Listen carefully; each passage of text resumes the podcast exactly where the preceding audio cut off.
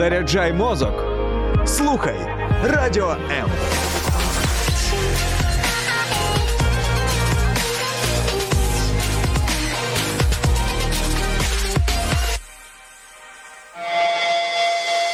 Реальні люди, реальні історії, реальне життя. Щопонеділка о 16-й. Проєкт «Загартовані». 474-й ранок багатьох українців розпочинається із запитання, що поганого трапилося, поки я спав. Мене звати Євген Гольцов, і сьогодні про те, як жити в постійному стресі та небезпеці. Моя гостя – доктор психологічного консультування, професор Ріджент університету, це Сполучені Штати Америки, Ольга Запорожець. Вітаю, Ольга. Вітаю вас. Про психічний стан. Я вже спілкувався з психологами, і у нас зараз взагалі такий тренд, модно зараз бути психологом або називатись психологом, бо це легше трошки, ніж бути.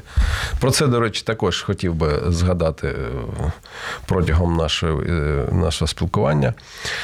Але все ж таки дуже хотілося б від такого фахівця такого рівня почути прості, необхідні нам сьогодні речі. Про психічний стан почнемо, наприклад.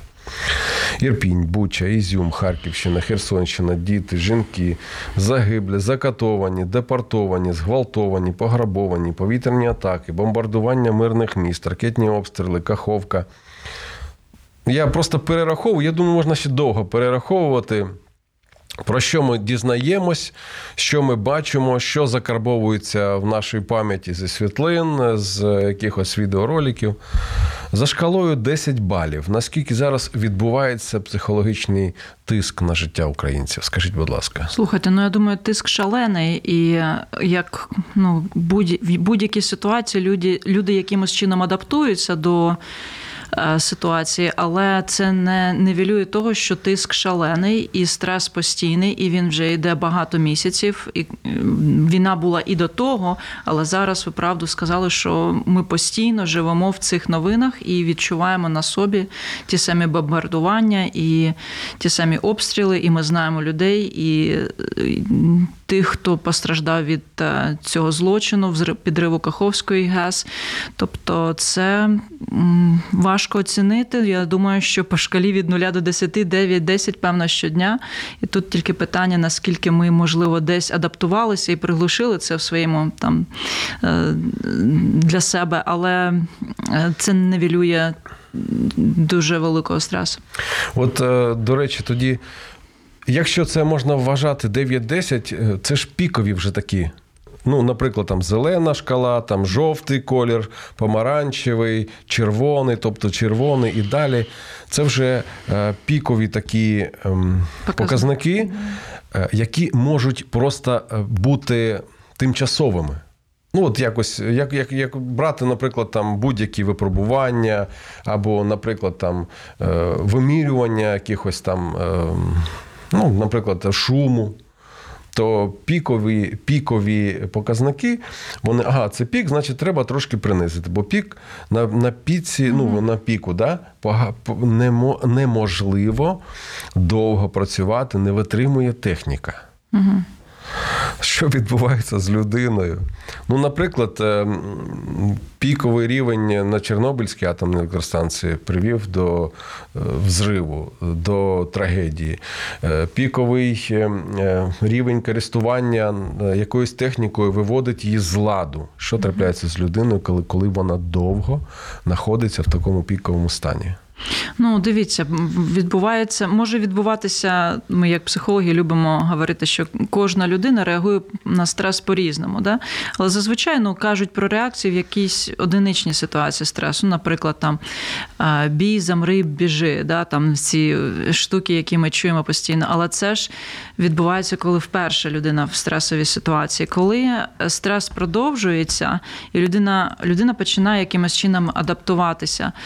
Якісь Дивись, якась адаптація відбувається фізіологічно, і вона природня, якась адаптація набувається, да, напрацьовується, якась залежить від особливості людини. Ну і також залежить, а вже ж, чи в тебе, яка в тебе відповідальність в цій ситуації. Тобто, коли в тебе є діти, ти по одному дивишся на бомбардування. Коли ти лікар або психолог в лікарні, і ти знаєш, що ви є об'єктом, на який ціляться, тут по-іншому себе відчуваєш. От коли ти на передовій, там, певно, відчувається це також по-іншому. І ти також вчишся розпізнавати, де пік, а де не пік. І для людини, для якої може здаватися, о Боже, це пік, ти кажеш, ні, це ще нічого. Пік буде там, коли буде це. Ти вчишся. І людина після цього думає, о Боже, а що ж тоді буде зі мною? Вчишся фільтрувати. Тобто кожна людина якимось чином адаптується, але треба сказати, що в нас це ж не якась коротка ситуація, це вже в скільки 15 місяців ми вживаємо в такому темпі постійному, і це такий собі марафон, да, можна сказати, на виснаження. Хтось колись сказав, мені сподобалася фраза, що хороша армія воює стільки, скільки треба. Ні, не місяць, не два, не рік, а стільки, скільки треба. І я це порівнюю з таким от марафоном. Тобто, коли ти біжиш, і ти розумієш, що в тебе якийсь довгий забіг, хоча марафон вимірюється, є кінець. Да? Ми зараз ти знаєш, коли він закінчиться, ти бачиш цю стрічку, коли закінчиться, і нам просто треба продовжувати бігти. Але я хочу сказати одразу, що найголовніше в марафоні – це що? Це дихання, правильно? Тобто це основне. Ти вдихаєш і видихаєш. І обидві речі важливі. В тебе є ритм. Набереш ритм і ти біжиш. І в тебе, тобі може бути важко, важливо не зупинятися і важливо продовжувати дихати. Ти можеш дуже сильно дихати, можна десь прискорятися, але важливо тримати цей ритм. І я хочу порівняти це з нашим життям. Тобто нам також важливо взяти ритм і дихати. І важливо вдихати і видихати. Да? І тут багато таких елементів, що може цей видих означати. Але якщо ми на довгу дистанцію, то треба так. Оля, дивіться, до марафонської дистанції заздалегідь готуються. Можливо, навіть не місяцями, а роками. Угу. Тобто люди готуються фізично, готуються морально до певних випробувань, з якими вони стикнуться. І навіть конкретно готуються там стикнутися з тим, з тими речами. А ми зараз що? Ми зараз тільки готуємось? Чи ми просто біжимо, не знаючи, скільки ще треба? Да, нас поставили в таку ситуацію, ми це не вибирали для себе. І тут питання на про наше здоров'я і функціонування, якщо так вже казати, може воно трохи науково звучить, але функціонування. І в нас це питання адаптації. Тобто, якщо ми можемо видихати, то ми, відповідно, набираємо сил для того, щоб робити щось далі. Я чув, що знаєте, такий відомий вислів, що всі проблеми від нервів. Я так розумію, що, наприклад, те, що Київ пережив за травень, угу, вже, це, скажімо так, рахується як найбільша ракетна загроза, яка до цього існувала взагалі, угу, на одне місто. І те, що люди... Це статистика. 40% не доспали, тобто, не було фізичної можливості нормально виспатись. Uh-huh. Навіть якщо вночі не міг поспати, то намагаючись вдень, також не кожного дня це можна було зробити, щоб для тих, хто навіть не працює. Uh-huh. Тому що і серед дня були такі повітряні тривоги. І мені здається, що це ж таки все ж впливає на внутрішній стан, на поведінку, на відношення, на температуру навіть в соціумі між людьми. Це також частина нашої марафонської дистанції. Чи це просто зараз так, така певна особливість, скажімо так, на яку так не дуже треба звертати увагу. В цих обставинах що нам робити? Дивіться, вже ж це накладає на нас всіх відбитки. І вже ж, коли ми бачимо, або навіть, може, іноді не впізнаємо рідних людей, і вони знервовані, то вже ж це впливає, і ми розуміємо, чому. Але треба тут підійти до ситуації розмірено, поміркувати теж. А вже ж, обстріли, ти не виспишся. І коли все бахкає, то як ти заснеш? І ти ще переживаєш, і йти в бомбосховище не йти, а якщо просидів всю ніч, то вже ж який там сон. От. Але треба, тут мені здається, перш за все, дати собі дозвіл на те, щоб компенсувати це, як ви кажете, потім може вдень десь поспати, може місяць у нас був нервовий, треба собі трошечки дати, послабити і своє навантаження, те, що можна контролювати. Багато речей, насправді, ми можемо контролювати. І от це напруження, яке в нас є внутрішнє, його важливо розуміти, що треба дати собі дозвіл, да, відпочити, трошки уповільнити темп. Один день зробити собі вихідний. Не тому, що ти там такий от, а тому, що тобі це фізіологічно потрібно для того, щоб відновитися. Інакше, як ви кажете, починаєш нервувати і в соціумі градус піднімається, але тут навіть не питання градуса, а питання навіть в продуктивності, наскільки ти можеш виконувати свої задачі, і працювати, і бути в сім'ї, і піклуватися про стосунки, тому що перше, що ти починаєш бути знервованим до близьких людей. А коли так, то важко і знаходити спільну мову, і ті люди, які мають підтримувати тебе і ти їх, воно не працює, воно набагато важче, так? Тобто додатковий відпочинок і навіть сон, це така професійна порада від вас, можна так сон, рахувати? Да. Ну, перше, в мене колись була подруга, одна психіатр, вона любила казати, що сон – це золото. От коли наші клієнти, пацієнти приходили, в них був порушений сон, і ми досягали того, що вони починали спати вночі, вона казала, це золото. То ми досягли от чогось дуже вагомого прогресу, роботи з цим клієнтом, пацієнтом. Навіть нічого в житті ще не змінилося, але вони просто почали спати. Ми казали, це золото. І тому за цим, да, треба слідкувати. Якщо ми постійно не висипаємось, треба щось з цим робити. Висипатися треба. Ну, не висипатися, а спати.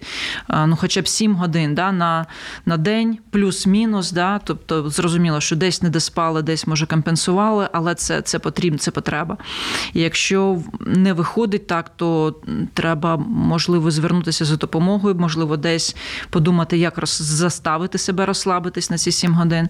Ну, я не кажу про ситуації, де це небезпечно. Тобто фронт там трошки по-іншому працює розклад, і все рівно важливо спати. Можливо, за розкладом, да, як люди там сплять, але все рівно важливо спати.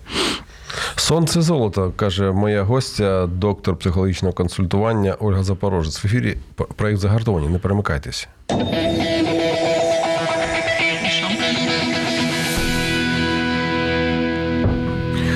Ми йдемо далі. Ми з'ясували, що спати і відпочивати – це одна із найважливіших порад в нашій ситуації, тоді, коли наше фізичне здоров'я потребує відновлення. Наша фізична втомленість, я б сказав, да? Так, ну, наш організм, правильніше сказати. Будь ласка, Оля, скажіть, от давайте про конвертацію емоцій, бо дуже багато емоцій зараз у нас. І гарних, і поганих. Люди гніваються, люди зляться, люди, може, навіть демонструють апатію до чогось, або, наприклад, любов та підтримку один до одного. От як можна конвертувати, наприклад, негативні емоції, конвертувати у щось, що наближатиме перемогу, що, ну, скажімо, конвертувати у щось, що направлене буде в мирне русло? Це кожен вирішує для себе, але тут, ви розумієте, важливо все ж таки мати свій внутрішній баланс. Тобто, коли ви починаєте реагувати із ненависті, ви непомірковано реагуєте. І коли ви реагуєте емоційно, то, відповідно, ви стаєте небезпечним, перше, для оточуючих, імпульсивним, і це не дуже правильно. Воно часто може бути небезпечним навіть для вас самих, імпульсивно. Тобто, а вже ж ситуація така, що важко бути збалансованим, да, особливо коли люди, яких ми знаємо, пілкуємось, про яких кожні з нас мають рідних, знайомих, які служать, да, і бувають різні новини, приходять. Важко бути збалансованим таким, от, але все ж таки внутрішній наш баланс, внутрішній мир, він важливий його зберігати, тому що саме в цій міцності, да, в цій волі ми можемо йти уперто далі, да, а не в імпульсивності. От, тут кожен якось має, певно, свій рецепт, як вони знаходять цей внутрішній баланс, як вони на це відповідають, як вони збалансовують себе. Але якщо ми раз збалансовані і реагуємо просто імпульсивно, це небезпечно, вперше за все, для нас самих, і я не вірю в продуктивність такої реакції. Хоча я розумію, люди кажуть, направте це на донати, да? Я розумію, це гарна порада. Я би порадила сконцентруватися на тому, щоб тримати свій баланс і робити щось логічно, помірковане, як удав задушити. Тобто дуже, дуже холоднокровно. Дуже гарне порівняння і зрозуміле порівняння. Ми, до речі, не знаємо, можливо, ті ж удави, вони мають якісь емоції, просто ми його не знаємо. Ми думаємо, що якщо він холодний, то він нічого не відчуває. А я не знаю, може навіть і не так. Скажіть, будь ласка, про заклики деякі. Наприклад, все буде Україна там. Угу. Скоро буде перемога, скоро будемо там в Криму купатись, і ще щось такі речі. Ми чуємо це. Ми чуємо це із багатьох різних засобів масової інформації, YouTube, соціальні мережі. І я так розумію, що ці речі, вони, скажімо так, заставляють іноді в це повірити, а потім розчарування. Пройшло 2-3 тижні, а воно не закінчилось. І приходить розчарування. Чи можна обіцяти людям швидку перемогу або надію на те, що скоро все буде краще? Давайте від зворотнього підемо. Насправді є навіть дослідження, дві людини, які хворі на рак, у одного є надія на те, що він одужає, у другого немає. І як вони борються за своє здоров'я, виконують всі вимоги, і практично однакові ситуації. Одна досягає одужання, інша ні. А різниця була саме в їхньому ставленні і в такій концепті, як надія. Да? Надія. Що таке надія? Надія – це така віра в те, що майбутнє буде краще, ніж зараз. Оце надія. І коли ми її втрачаємо, ми перестаємо боротися за те, щоб було краще. І оця надія і настрій, він дуже важливий. Він дуже важливий для всіх нас. І я розумію, про що ви говорите, коли кажете 2-3 тижні. Я не сторонник неправдивих обіцянок, да? Але в той самий час має бути якийсь баланс. Надія, вона важлива. І також, люди кажуть, що важливо не давати обіцянок, які пусті і просто для того, щоб заспокоїти людину. Це теж неправильно. Треба казати правду. Але правду треба казати і підтримувати позитивний настрій на перемогу, на результат. Тому що тоді в нас з'являється цей прагнення наблизити цей результат. Інакше якщо ми не сподіваємось на нього, ми не прагнемо. Коли ми не прагнемо, ми стаємо пасивними. Так що тут, да. Дякую. Давайте будемо йти далі. Про психологів. Я казав, що зараз дуже багато людей, зараз дуже багато психологів. Це тренд. Зараз дуже багато навіть таких обіцянок. Ми вас зробимо психологами. Та що там ці психологи? Раз, там 2-3 тижні, і ти вже психолог. Але дуже багато людей дійсно хочуть допомагати іншим. І це правда. І це гарний мотив, я думаю, щирий. Просто чи можна робити, чи потрібно з них робити кваліфікованих психологів, чи можна їх просто навчити надавати першу якусь допомогу необхідну? Дивіться, саме, от як ви зараз сказали, в медичній допомозі є перша медична допомога, да? Негайна допомога. Тобто це те, що може робити будь-яка людина, яку цьому навчили, не обов'язково навіть медсестра, чи тобто будь-яка людина. Да? На передовій хлопці надають першу медичну допомогу, і це найважливіше для виживання. От. Для першої психологічної допомоги така сама ситуація. Тобто будь-яка людина, яку навчили не психолога надавати її, має її надавати. Це дуже важливо. А всією іншою психологічною роботою мають займатися фахівці. А в чому заключається перша психологічна допомога, первинна така? Зазвичай це стабілізація стану. Якщо є якась стресова реакція, можливо, навіть людина може знаходитись в такому ступорі, да? Десь вона в шоці може знаходитися. Тобто стабілізація її стану, розуміння, що є, наприклад, якась симптоматика, реакція на травму, і при необхідності перенаправлення до фахівця. В цьому є перша психологічна допомога.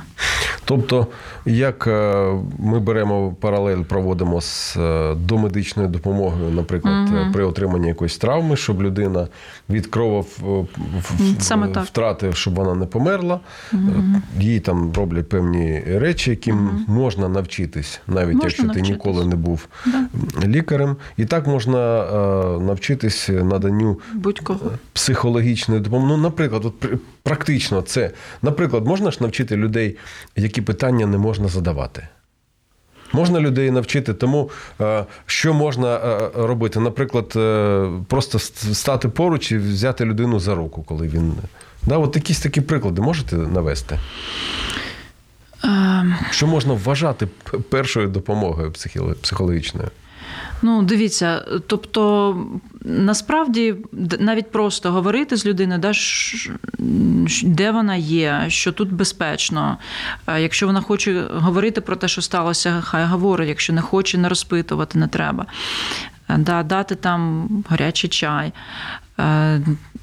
Дихання глибоке допомагає. Повернення іноді, коли ви бачите, що людина застрягла десь в переживаннях, повернення до того, що вона зараз в безпечному місці, тут їй не загрожує. От. Такі якісь речі. Ми вчимо навичкам стабілізації, тобто там є конкретні речі, які далі можна робити, в тому числі там і дихання, і тепінг. Це не треба психологічної освіти, щоб робити. Ольга, ви знаєте, я просто колись, наприклад, не знав, що деякі речі не можна питати у людини, коли вона... от зараз така ситуація, що можна втратити когось, можна якусь отримати таку травму дуже серйозну. І іноді краще помовчати, просто, мені здається, обійняти, ніж щось ляпнути такій людині, що можна її ще більше просто емоційно травмувати. І скажіть, давайте трошки перейдемо про ті речі, які ви робите тут. Ви ж в Україні все ж таки засновниця Міжнародного інституту післядипломної освіти, я так правильно сказав, да? Тобто, наскільки я це знаю і розумію, ви навчаєте психологів по високим професійним стандартам.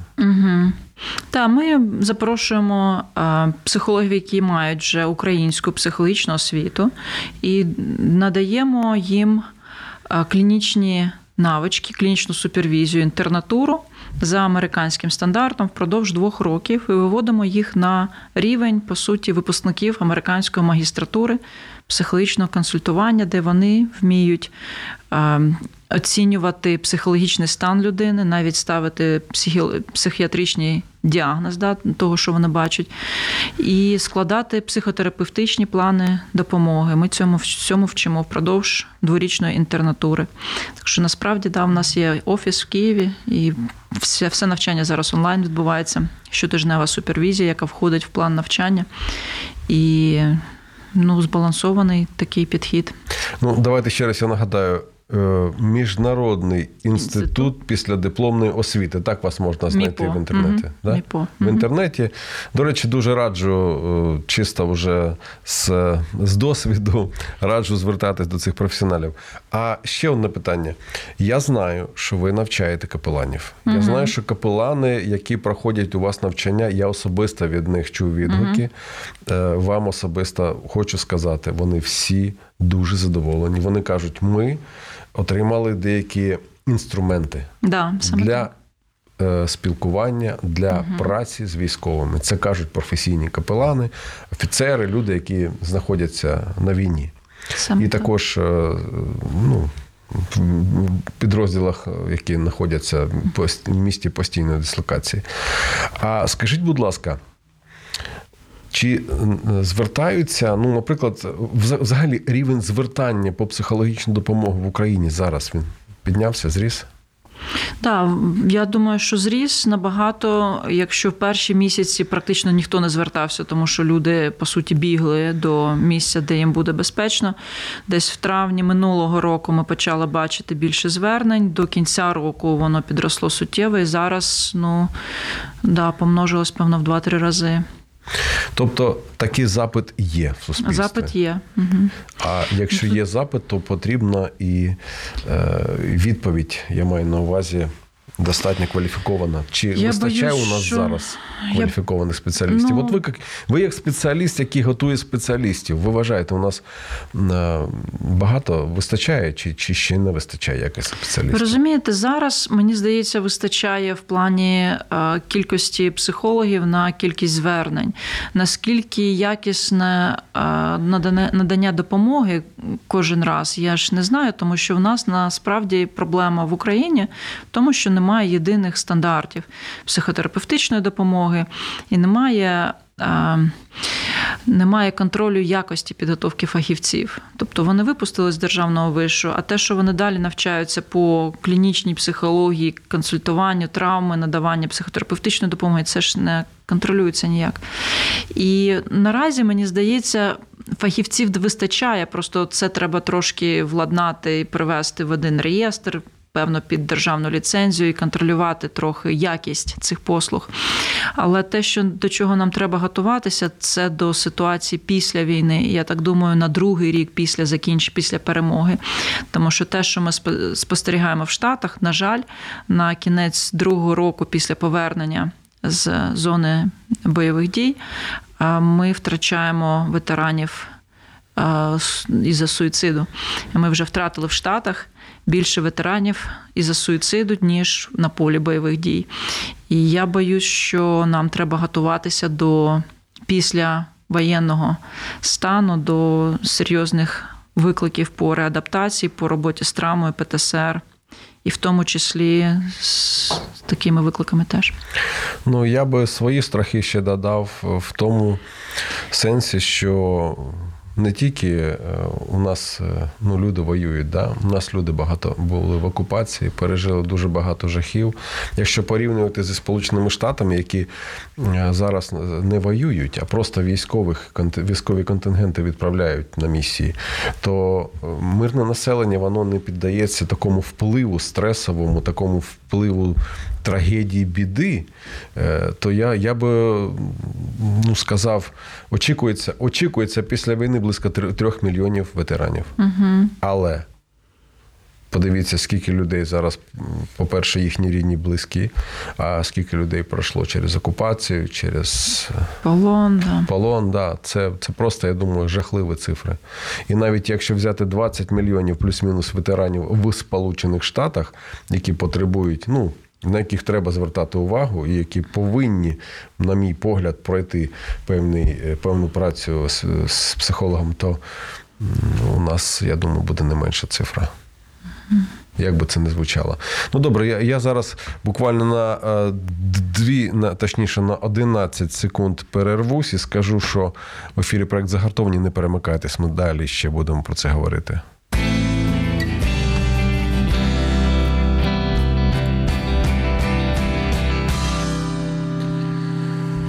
Ми повертаємось до нашої бесіди. У мене в гостях професор Ріджент університету доктор психологічного консультування Ольга Запорожець. Ольга, скажіть, будь ласка, от за кордоном наші знаходяться здебільшого жінки з дітьми. Я особисто спілкувався, у мене була така можливість по роботі, я там знаходився пару тижнів, і вони просять нам, каже, то, що я від них особисто чув, нам дуже важко, і ми хотіли б з кимось про це говорити. Але ми хочемо говорити з тими, хто нас розуміє. Тобто, з тими людьми, які або в таких же умовах знаходяться, або просто знаходяться в цій країні, а пережили якісь речі. Що ви порадите таким людям? Як можна їм допомогти? В нас є психологи, які працюють дистанційно, і багато психологів, вони евакуювались, повернулись до Києва, тобто знаходяться в подібних умовах. І якщо є якісь конкретні запити, ми готові допомогти таким людям. І такі психологи є. Я особисто знаю декілька, які повернули зараз до Києва, жили з дітьми за кордоном якийсь певний час, тому що зрозумілої ситуації. Тобто це реально, це можливо, абсолютно реально, це можна запускати як проєкт? Ми дуже готові підтримувати, ми розуміємо, що насправді романтичного нічого немає, коли ти збираєш своїх дітей за 1 годину і залишаєш країну на 14 місяців або 15, і ти навіть не розумієш людей, які навколо тебе, не можеш комунікувати. Це дуже важко. Да.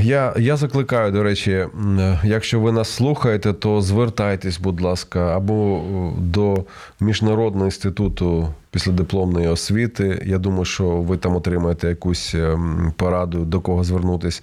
Або на нашу сторінку «Загартовані» пишіть на мою сторінку «Євген Гольцов» у Фейсбуці. Я думаю, що спільними зусиллями ми зможемо для вас знайти якусь пораду. Слухайте, у нас буквально там 5 хвилин залишилось, але ще одне велике питання.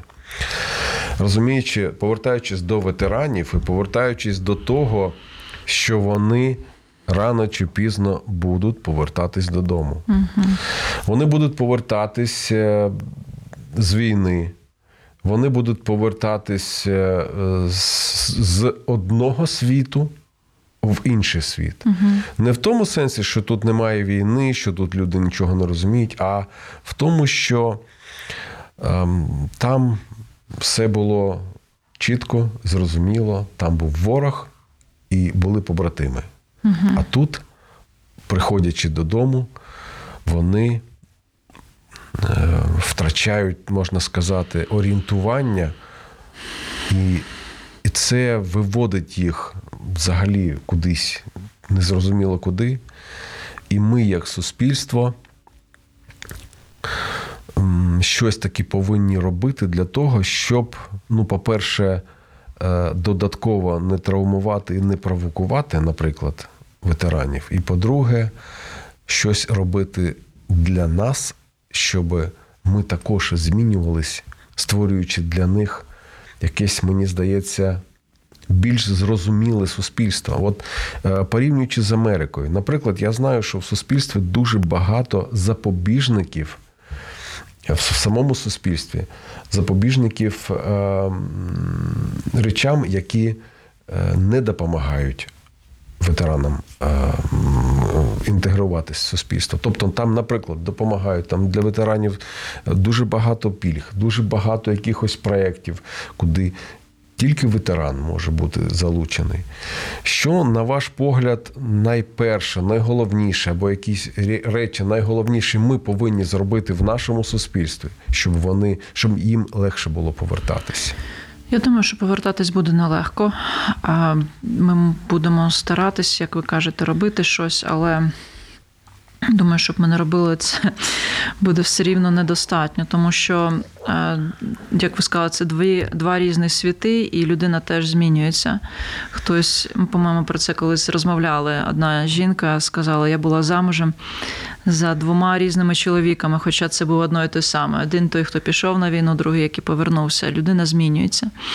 І тут, з одного боку, ви розумієте, я скажу зараз, може, таку річ, можна мене розкритикувати, але ви розумієте, пільги пільги можна надати, і вдячність надає людина, яка вдячна, і її не можна вимагати.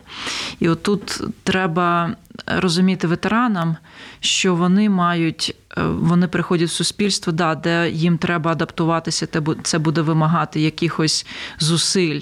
І дійсно тут не такі прості, можливо, зрозумілі закони, і є підлість, і є різні речі, треба це буде змінювати. Але це буде вимагати сили, зусиль. І вдячність не можна вимагати, ви розумієте? Але суспільство має бути вдячним. Тут, я думаю, що буде такий дисбаланс десь, і, можливо, якісь конфлікти. Але те, що важливо, і важливо розуміти в Штатах, що оця вдячність, яка є в людях, вона і ініціює всі ці програми, ініціативи, дуже багато з них приватних. Є державна підтримка, коли ти, наприклад, береш ветерана на роботу, то в тебе там якісь пільги по оподаткуванню. А вже ж це держава може робити. Але ніхто не може заставити брати ветерана, наприклад, на роботу. І це така наша теж налаштованість, що ми хочемо ветеранів зробити ядром цього нового суспільства. Коли ти береш ветерана на роботу, ти береш дисципліновану людину. Ти береш людину, яка приходить на роботу, яка розуміє, що є вимоги, начальник, яка відповідальна. Скажімо так, в основному, в американському суспільстві таке ставлення, і так воно є насправді.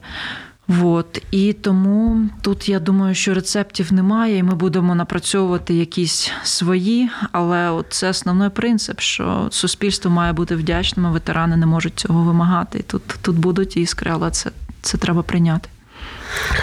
Як з цим жити? Я так назвав наш сьогоднішній ефір. От зараз він вже просто добіг свого закінчення. Просто час пролетів, промайнув цей час, як 2 хвилини.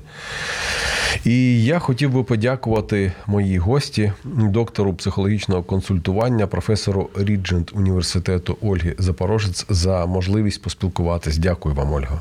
Прошу. Я дякую вам за те, що ви буквально простими, зрозумілими словами розклали деякі речі так по полицях, що можна просто брати те, що потрібно, і застосовувати в своєму особистому житті. А від себе я хотів би додати, що всі ми живі люди. І ми маємо емоції, як позитивні, так і негативні. Але ненавидіти потрібно зло, а гнів – конвертувати у допомогу для перемоги. Мене звати Євген Гальцов. Будьмо. Гей.